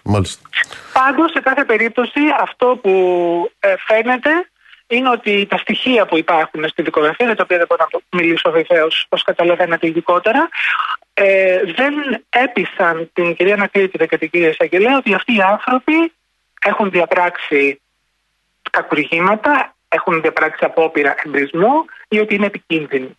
Μάλιστα. Μιλάμε για τους μετανάστες. Επίσης, ακριβώς, ναι, για τους, ναι, ναι, συγγνώμη, για τους 11. Να μην γίνει καμία γιατί είχα μιλήσει σε ένα άλλο μέσο και ενώ η ερώτηση απευθυνόταν για τους τρεις δράστες, ε, εγώ απάντησα για τους 11, οπότε δεν θέλω να Ναι, γίνει υπήρξε καμία παρανόηση, παρεξήγηση. όχι. Μιλάμε για ναι, τους, υπήρξε ε, παρανόηση. μετανάστες. Μιλάμε τώρα για τους, μετανάστες, για τους 11 ε, μετανάστες οι οποίοι αφέθηκαν χωρίς κανέναν περιοριστικό όρο και μάλιστα θέλω να σημειωθεί ότι ίσως, εγώ δεν ξέρω άλλη περίπτωση αν ε, έχει αποφυλακιστεί ε, κάποιος που να μην έχει γνωστή κατοικία στην Ελλάδα.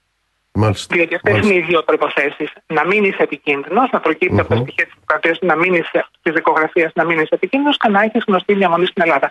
Προφανώς τα στοιχεία που υπάρχουν στη δικογραφία καταρρύπτουν κάθε ισχυρισμό των ε, τριών βρεστών ότι οι μετανάστες προσπάθησαν να βάλουν φωτιά. Και ξέρετε, είναι αυτό ένα καινούριο στοιχείο. Γιατί μέχρι τώρα ε, β- εμ, εμ, δεν σ- υπήρχε ένα κλίμα ότι δεν θέλουμε τους μετανάστες. Και εδώ στον Εύρο που είναι μια ευαίσθητη περιοχή υπήρχε ένα κλίμα ε, αρνητικό. Το καινούργιο στοιχείο που πρέπει να μας απασχολήσει είναι ότι όχι μόνο δεν ε, του, του- τους πολεμούμε, αλλά τους κατασκευάζουμε, δημιουργούμε ε, κατασκευές ενοχής.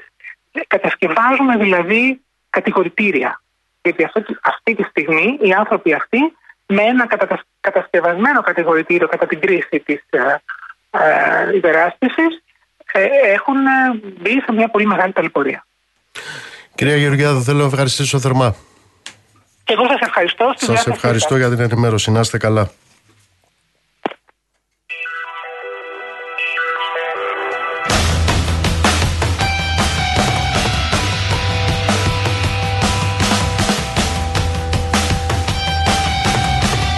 Ακούσατε λοιπόν ποια είναι η πραγματικότητα και η πραγματικότητα θα είναι πάντα στον αντίποδο του φασιστικού γκεμπελισμού. Εδώ λοιπόν τώρα θέλω να κάνω μία σημείωση και μία υπενθύμηση. Γιατί ο καθένας μπορεί να λέει ό,τι θέλει, αλλά κάποιοι έχουν ορισμένες ιδιότητες. Αναφέρομαι στον κύριο Ιωακίμ Γρυσπολάκη. Ο κύριος Γρυσπολάκης είναι ομότιμος καθηγητής στο Πολυτεχνείο Κρήτης, είναι πρώην Πρίτανης, είναι όμως και πρόεδρος του Διοικητικού Συμβουλίου του Αρχαιολογικού Μουσείου Ηρακλείου Κρήτης. Είναι διορισμένος και επιλογή της Υπουργού Πολιτισμού. Όταν ε, η κυρία Μενδώνη αποφάσισε να αλλάξει τη νομική μορφή πέντε μεγάλων μουσείων και να τα μετατρέψει σε ό,τι τα έχει μετατρέψει. Ο επικεφαλής λοιπόν ενός μουσείου είναι ο κύριος ο οποίος έγραψε στο λογαριασμό του στο facebook για αυτόν τον ε, φασίστα, ρατσιστή, αυτόκλητο σερίφη που φόρτωνε μετανάστες οι εναντίον των οποίων κατηγορίες κατέπεσαν όπως είπαμε. Έγραφε λοιπόν τα εξής ο κύριος ε, Γρυσπολάκης. Δεν είμαι υπέρ της αυτοδικίας. Η μόνη νόμιμη βία είναι αυτή που ασκείται από την πολιτεία στο πλαίσιο του συντάγματος και των νόμων. Μάλιστα. Καλά ως εδώ. Για πάμε παρακάτω. Όμως, λέει ο κύριος Γρυσπολάκης, στην περίπτωση της σύλληψης λάθρομεταναστών, οι οποίοι ευθύνονται για πυρκαγιές, κλοπές και άλλες μη σύνομες πράξεις στον Εύρο, έβγαλε και πόρισμα ο κύριος Γρυσπολάκης. Από πολίτες που βλέπουν τις περιουσίες τους να αφανίζονται, πολίτες, κατά τον κύριο Γρυσπολάκη, οι φασίστες. Δεν μπορώ παρά να διατυπώσω δημοσίως την κατανόηση και συμπαράστασή μου. Κατανόηση και συμπαράσταση. Λοιπόν, από έναν πρόεδρο αρχαιολογικού μουσείου Ηρακλείου Κρήτης προς αυτούς οι οποίοι τώρα είναι σε κατοίκον περιορισμό. Και θα δούμε παρακάτω τι θα γίνει. Και σε κάθε περίπτωση, ανεξαρτήτως του τι έχει αποφανθεί, ανακριτής και εισαγγελέας, είναι αυτοί οι οποίοι έβαζαν κομμάτια, ανθρώπους δηλαδή, στις καρότσες και τους συλλάμβαναν. Και δεν γράφει μόνο αυτό, δεν έγραψε μόνο αυτό ο κύριος ε, Γρυσπολάκης, καθώς ο διάλογος που ξεδιπλώθηκε κάτω από την ανάρτησή του είχε κι άλλα. Και γράφει λοιπόν. Οι τρεις πολίτες που συνέλαβαν, πολίτες που συνέλαβαν, μάλιστα, τους παράνομους μετανάστες διαπίστωσαν ότι ήταν έτοιμοι να βάλουν φωτιά εντός του αστικού ιστού. αμέσως ειδοποίησαν την αστυνομία η οποία κατέφτασε και τους συνέλαβε. Για καθίστε τώρα κύριε Γρυσπολάκη, ποιος συνέλαβε ποιον; Ποιος συνέλαβε; Γιατί στην πρώτη παράγραφο μας λέτε ότι αυτοί συνέλαβαν. Οι αυτόκλητοι σερίφιδες. Και μετά ειδοποιήθηκε η αστυνομία και συνέλαβε. Τα βίντεο δεν τα είδατε; Που τους είχαν συλλάβει χωρίς καμία αστυνομία εκεί; Εξάλλου, λέει ο κ. Γρυσπολάκη, η εισαγγελία απίφθινε κατηγορίες εναντίον των μεταναστών για προσπάθεια εμπρισμού και για παράνομη είσοδο στη χώρα. Αλήθεια, πότε έγινε αυτό; Πότε έγιναν, υπήρξαν κατηγορίες εναντίον μεταναστών για προσπάθεια εμπρισμού; Λέμε κατέπεσαν οι κατηγορίες. Κατόπιν τούτου, λέει ο εκλεκτός κύριος πρόεδρος του Αργαιολογικού Μουσείου Ηρακλείου Κρήτης, οι δικαιωματιστές, οι δικαιωματιστές σε εισαγωγικά, έτσι, ας αντιληφθούν ότι η τήρηση του συντάγματος επαφίεται και στον πατριωτισμό των Ελλήνων. Αυτά τα λέει ένας πρόεδρος αρχαιολογικού μουσείου, εκλεκτός και διορισμένος από την κυρία Μενδώνη. Πατριωτισμός των Ελλήνων λοιπόν, αυτό το οποίο αποδεικνύεται ρατσιστικό πογκρόμ και φασισμός. Αυτό ακριβώς τι είναι. Όταν κάποιος ευλογεί την αυτοδικία και καλεί σε ανένδοτο, ξέρω εγώ, κατά των λάθρο μεταναστών όπως λέει. Ερώτηση κάνω, δεν ξέρω. Αυτή είναι μια στάση πεφωτισμένη αναγεννησιακή και διαφο... Ε, παράρτημα ε, του διαφωτισμού ή είναι μυσαλλοδοξία; Τι είναι ακριβώς αυτό; Δεν ξέρω τι είναι ακριβώς αυτό. Στο αποφασίσει η κυρία Μενδώνη τι είναι αυτό. Αλλά έχω μπροστά μου την ανακοίνωση την οποία εξέδωσε ο Σύλλογος Ελλήνων Αρχαιολόγων ο οποίος λέει η δημόσια δήλωση κατανόησης και συμπαράστασης του κυρίου Γρυσπολάκη προς αυτούς που ήδη ε, διώκονται από τον ε, αρμόδιο εισαγγελέα για διέγερση και διάπραξη εγκλημάτων αποτελεί μείζον ζήτημα για την ελληνική κοινωνία. Και συνεχίζει ο Σύλλογος Ελλήνων Αρχαιολόγων. Ο κύριος Γρυσπολάκης δεν δικαιούται ως πολίτης, πολλό δε μάλλον από τη δημόσια θέση που πλέον κατέχει, να ενεργεί ως πρόσωπο που κατανοεί την αυτοδικία και τις συν αυτής ενέργειες. Σύλληψη, ανάκριση, δικαστική απόφαση, ακυρώνοντας έτσι το ρόλο των αρμόδιων θεσμικών οργάνων της πολιτείας και της δικαιοσύνης. Δεν δικαιούται να διασπείρει ρατσιστικό λόγο και να προτρέπει έμεσα σε πράξεις βίας παραβιάζοντας τις διατάξεις του αντιρατσιστικού νόμου και καταλήγει ο Σύλλογος Ελλήνων Αρχαιολόγων τα μουσεία είναι επιστημονικοί οργανισμοί στην υπηρεσία του πολιτισμού, του ανθρωπισμού, της αλληλοκατανόησης των λαών και των διαφορετικών πολιτισμών, στην υπηρεσία της καταπολέμησης του μίσους, της εχθροπάθειας, του ρατσισμού και του ναζισμού. Ο λόγος του κυρίου Γρυσπολάκη καταλήγει ο Σύλλογος Ελλήνων Αρχαιολόγων δεν έχει καμία σχέση με την επιστήμη, τον πολιτισμό και τον προορισμό των μουσείων.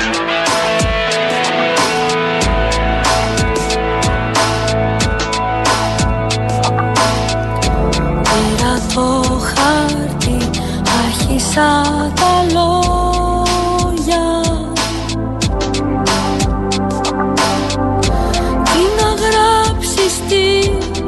καρδιά μισή.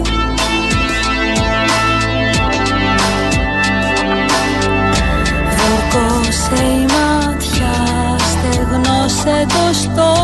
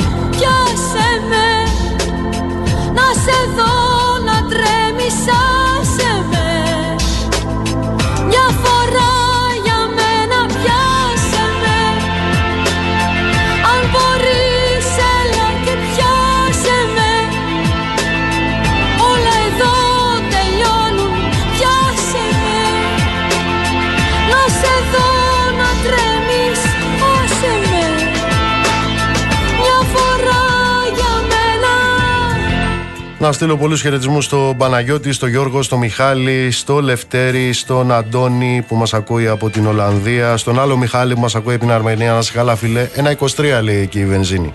Ε, θα έρθουμε εκεί να βάλουμε Μιχάλη. Καλησπέρα στο Γιάννη, στον Ηλία που μας ακούει από τον Dortmund. Καλησπέρα στο Στέλιο. Στέλιο, πάρε με στο 211-200-8200 μόλις τελειώσει η εκπομπή. Καλησπέρα στον κύριο Μιλονά, καλησπέρα στον Παύλο, μας ακούει από τη Σουηδία. Ε, Αντώνη μου, ε, το θέμα του κυρίου Κασελάκη, η δική μου δημοσιογραφική ιεράρχηση το κατατάσσει 18ο σε ό,τι αφορά την επικαιρότητα. Ε, δεν έχω χρόνο για το 18ο θέμα, όταν θα έρθει η σειρά του θα αναφερθώ σε αυτό. Ε, Όντως έχεις δίκιο, έχω άλλη ιεραρχίες δημοσιογραφικά εγώ. Καλησπέρα στη Μαρία, καλησπέρα στο Σωτήρη, στο Δήμο, καλησπέρα στο Θήμιο και τη Χρυσούλα, καλησπέρα στον Παναγιώτη και κυρίως ε, φιλιά, αγκαλιά και καλησπέρα στη Μαρία Σιμώνα.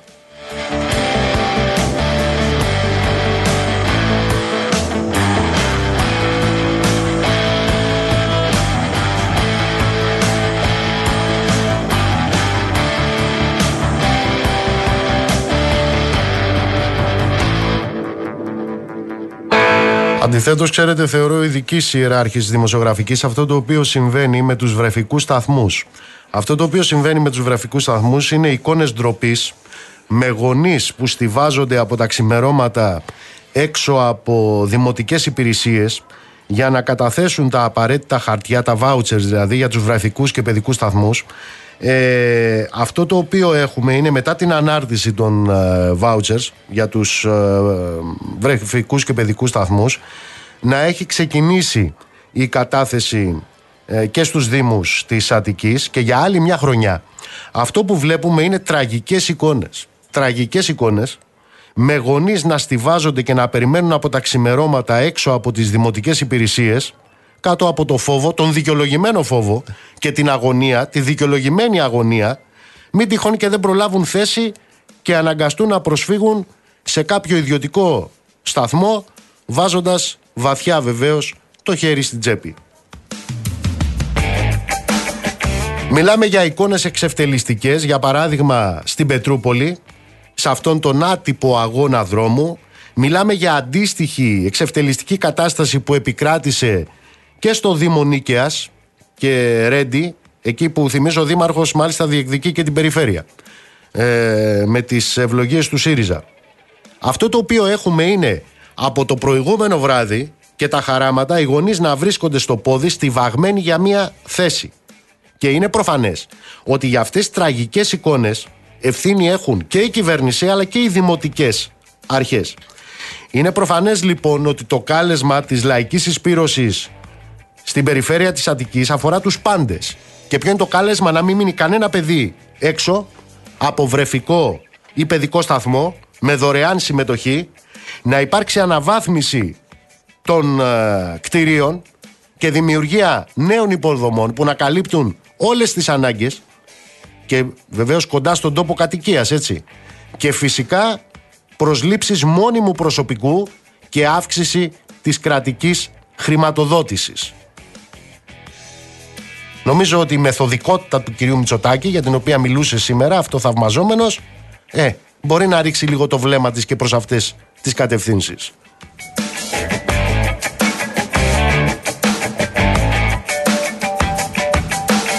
Άλλο θέμα υψηλής ιεράρχησης σε αυτή την εκπομπή είναι οι ανατιμήσεις και η ακρίβεια. Δημήτρη, καλησπέρα, καλή χρονιά.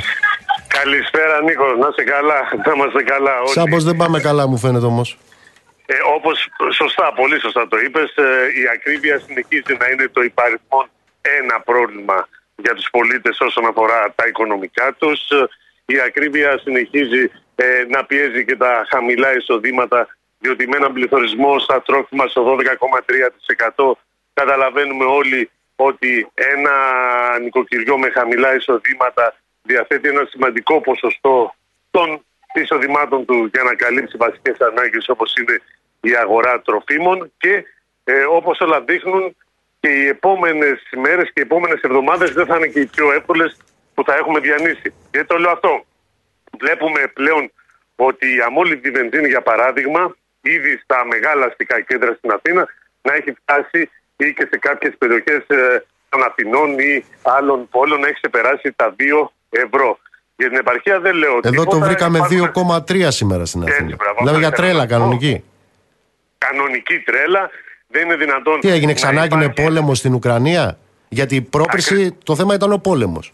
Ξανά έγινε; Ε, δι- ε, Νίκο, ε, δεν δικαιολογείται από την τιμή του πετρελαίου Brent που είναι στα 85 δολάρια το βαρέλι να υπάρχει κατά την άποψή μου ε, ε, αυτή η μεγάλη υψηλή τιμή στην αμόλυβδη βενζίνη που στα 12 θα- έχει φτάσει κατά μέσο όρο σου λέω τώρα τα 2,20, τα 2,24, 2,25 ευρώ ανά λίτρο στις κυκλάδες. Γενικά οι τιμές τείνουν πάλι στα καύσιμα να ξεφύγουν. Και το μεγάλο, ο μεγάλος φόβος που υπάρχει πλέον σε όλους εμάς τους καταναλωτές είναι εάν αυτή η αύξηση στο, στα καύσιμα και γενικότερα στα ενεργειακά προϊόντα όπως και στο ηλεκτρικό ρεύμα συμπαρασύρει τις τιμές σε κάποια προϊόντα.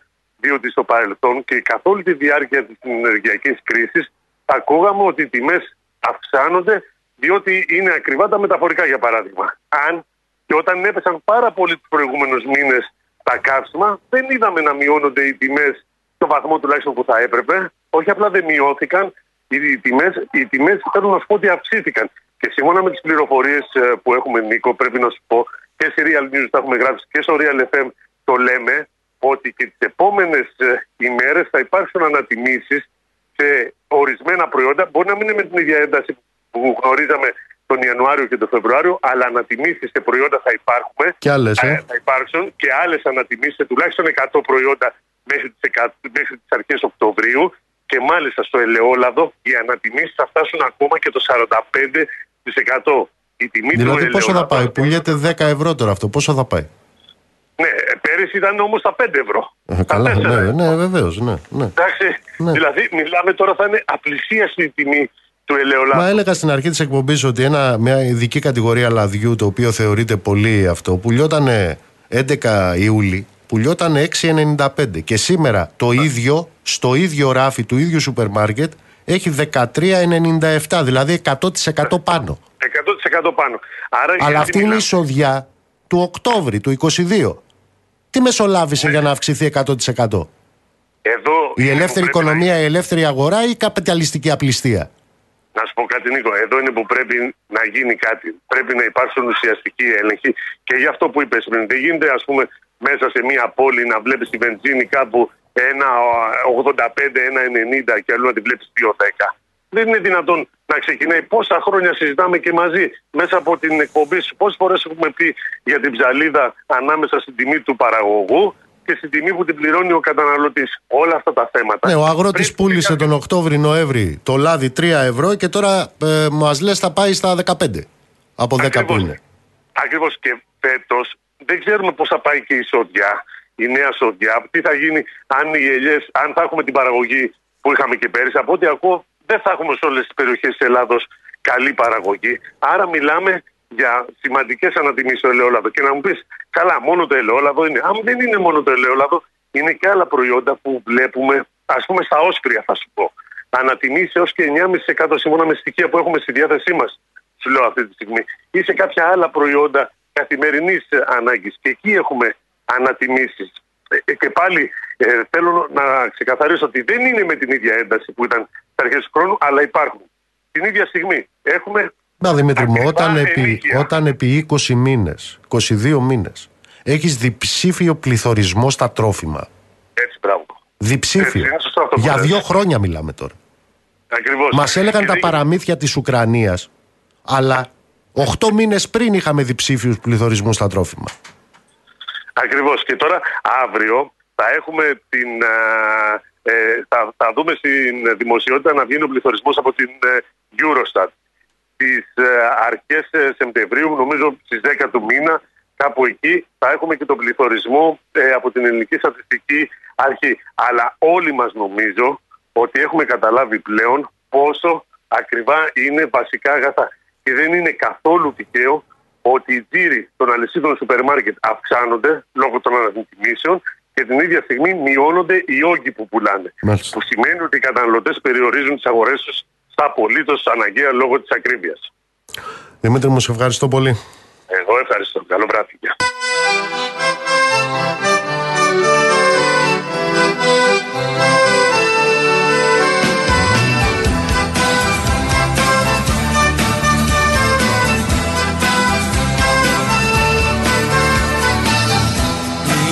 Γεια. Ήρθες εχθές αργά μια άλλη εποχή να μου θυμίσεις Ήρθες εχθές αργά την ώρα που ήθελα να λησμονήσω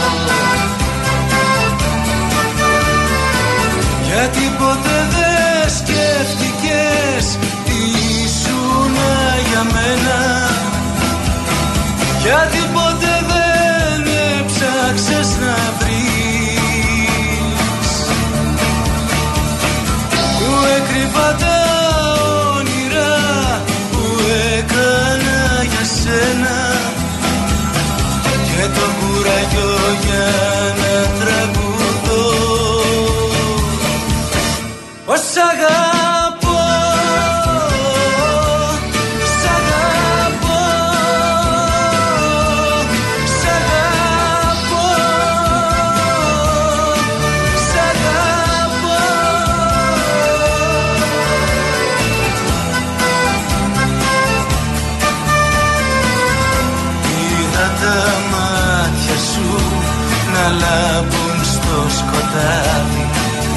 Απ' αγάπη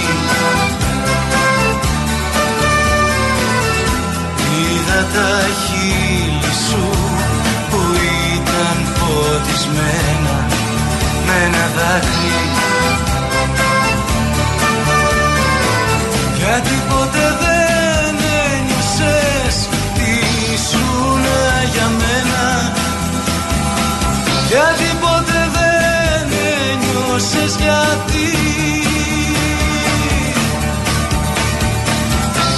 καρδιά μου θάλασσα με κύματα ραγμένη Είχα τη δύναμη να τραγουδώ. Ως αγαπώ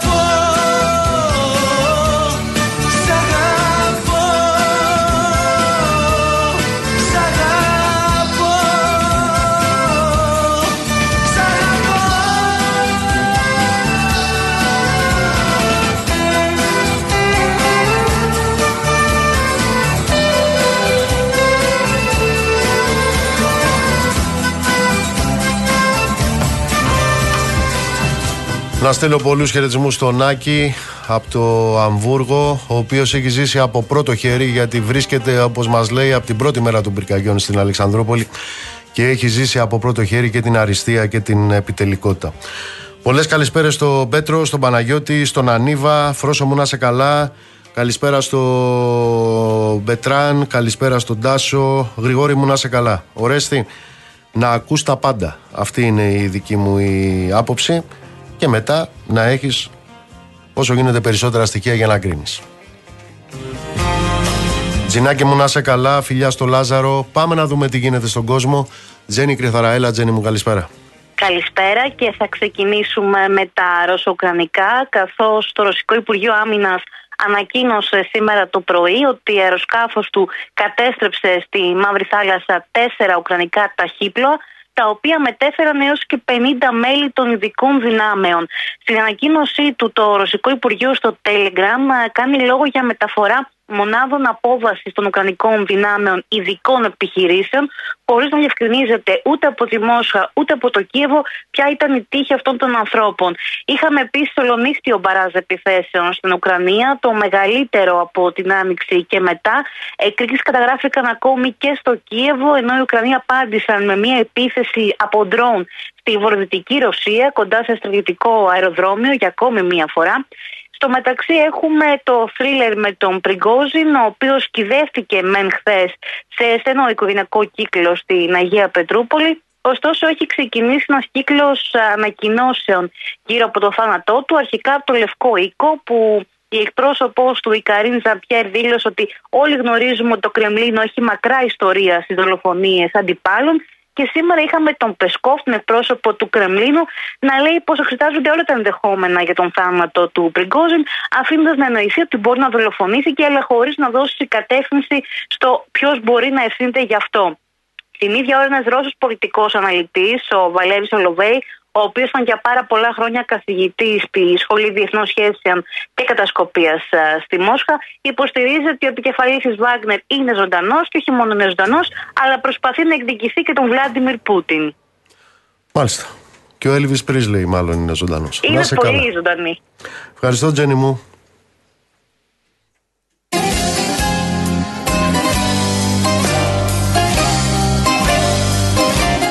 Κάπου εδώ ήρθε η ώρα να σας αποχαιρετήσουμε. Να είστε όλοι και όλες καλά. Ευχαριστούμε πάρα πάρα πολύ για αυτή τη μεγάλη συντροφιά. Ψυχή βαθιά. Το ραντεβού μας είναι αύριο στις 7 το απόγευμα.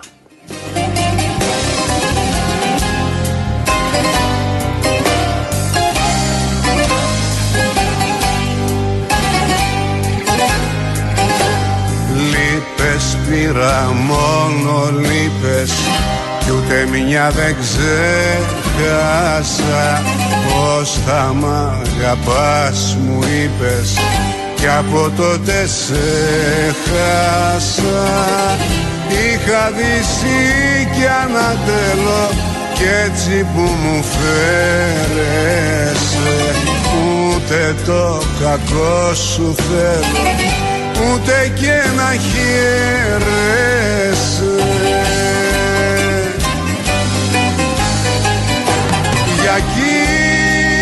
κοίτα ποιον περίμενα. Για κοίτα ποιον αγάπησα.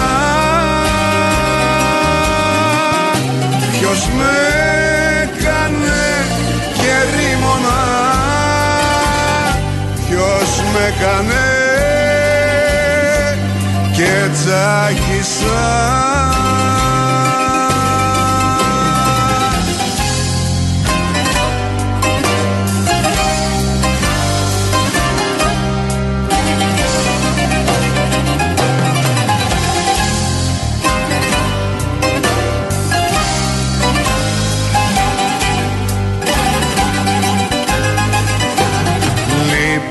πήρα και ένα βλέμμα. Πάνω σου ανέφεσε θα σου τυραννά το αίμα. Έτσι για να ντρέπεσαι δεν γλιτώνεις θα γυρίσεις. Το όνομα μου λέγοντας αν σ' αφήσουνε να ζήσεις όσα σου είπα και λέγοντας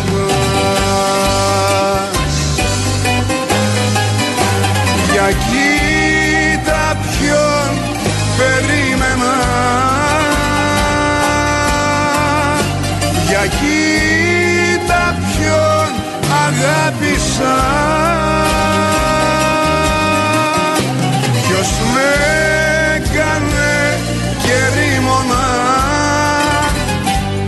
Ποιος με έκανε και σ' άπησα